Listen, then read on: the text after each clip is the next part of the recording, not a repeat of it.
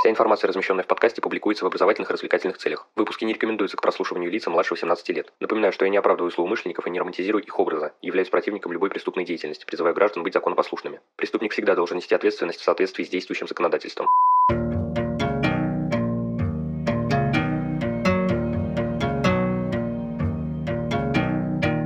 Всем привет, вы на канале Крим One, и сегодня у нас на повестке несколько криминалистических сказок от Андрея Ломачинского.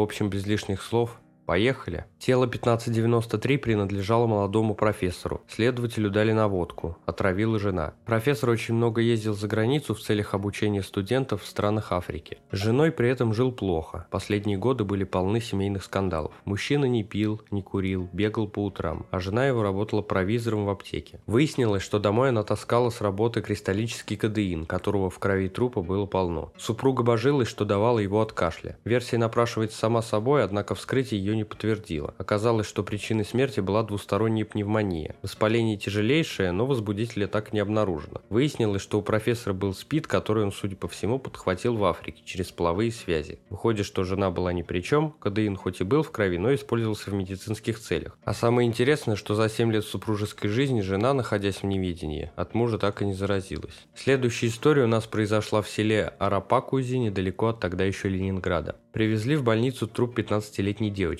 Причина смерти – острая кровопотеря из-за того, что кто-то самым садистским образом через задний проход полностью вырезал часть прямой кишки. При этом вокруг ануса наблюдались многочисленные следы инъекций. Пробы тканей показали громадное содержание новокаина. Из необычного еще имелась двухмесячная беременность. Однако не было обнаружено никаких признаков насилия. В свои юные годы девушка по имени Марина успела случайно забеременеть от ухажера, который вскоре должен был уйти в армию. Но этого парня, Гришу, она совсем не любила, знала о его изменах. И вот когда он убыл на службу, пришла Марина жаловаться Вячеславу Полтораку, сельскому зоотехнику. С ним они были знакомы давно, этот гражданин поставлял самогон ее родне, за которым, собственно, девочку и посылали. Хотя Марина и сама любила пригубить в тайне от родителей. Вячеслав ей наливал, и они вместе держали это в тайне. Тут стоит немного описать этого мужчину. В свои 50 никогда не был женат и все еще оставался девственником. С образованием в 7 классов гнал себе самогон, торговал им и жил спокойно. Когда же Марина рассказала ему о своей ситуации и идее сделать подпольный аборт, то он решил ей помочь. Помимо того, что ситуация непростая, так еще девочка начала говорить о суициде. У Вячеслава имелся атлас по оперативной гинекологии, который он когда-то нашел в электричке набор хирургических инструментов, доставшийся в наследство от деревенского ветеринара, а также банка с новокаином и шприцы. Оценив весь арсенал, мужчина решил, что запросто проведет операцию. Для храбрости оба выпили немалое количество самогона, он для храбрости, она для анестезии. Мужчина положил Марину на стол, покрытый клеенкой и белой скатертью. Стоит отметить, что поверхности хирургические инструменты он продезинфицировал. А вот дальше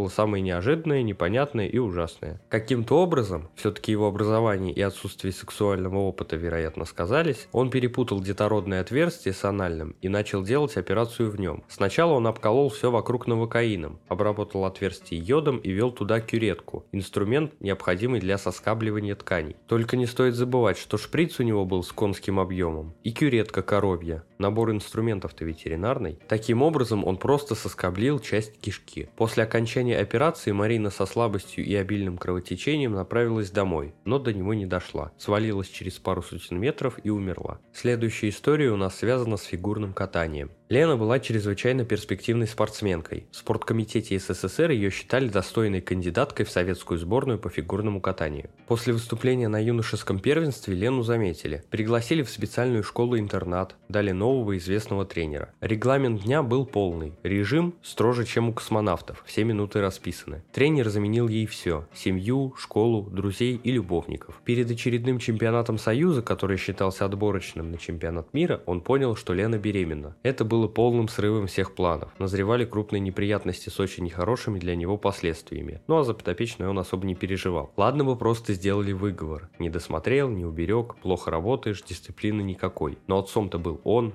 Поэтому решил тренер сделать тайный аборт по методу, который когда-то практиковали его старые подруги-спортсменки. Требовалась одна столовая ложка с плоской металлической ручкой и один росток фикуса. Первый для вспомогательной работы, а второй для введения внутрь. Оставляли так на ночь, а утром вынимали. Если на следующий день не происходило выкидыша, то вечером процедура повторялась снова. Так она провела три дня. Сначала пропал аппетит, потом начались головные боли, озноб и температура. Но на четвертый день она умерла. При этом имелись все признаки газовой гангрены в половых органах. Сначала судебные медики не понимали, как такое возможно. Однако потом выяснили, что фикус может бактерий из земли тянуть и в листьях их запасать. Нашли то самое растение с помощью исследования бактериальных проб. Автор, в то время работавший судебным медиком, лично пришел к тренеру, чтобы получить больше информации и случайно увидел календарь циклов Лены, который вел тренер. По нему было понятно, что мужчина знал о беременности подопечной. На нем же было написано фикус с тремя стрелочками и температура девушки. Но главное, что на листке обнаружилась еще не засохшая капля сока растения. Вызвал он милицию, все вещественные доказательства из кабинета были изъяты. Вскоре тренер дал подробные показания с признанием вины. Но не так все справедливо закончилось, как могло бы. Это дело каким-то образом затрагивало интересы неких знаменитостей из спорткомитета. И хотя было раскрыто, в верхах решено было его замять. Судебным медикам Сотрудникам пришлось оправдываться за инициативность, переписывать протокол, уничтожать некоторые листки из архива и подписать подписку о неразглашении. Через несколько месяцев автор встретил на улице тренера, свободного и счастливого. Что ж, на этом выпуск подходит к концу, благодарю за его прослушивание. Следите за подкастом на удобной вам платформе, не забывайте про одноименные группы ВКонтакте, Инстаграм и канал на Дзене. Рассказывайте другим о Crime One и проявляйте всяческую активность, мне будет приятно. А если вы захотите поддержать проект материально, добро пожаловать на Бусти, рад любой помощи. Но главное, всегда помните, нераскрываемых преступлений не бывает.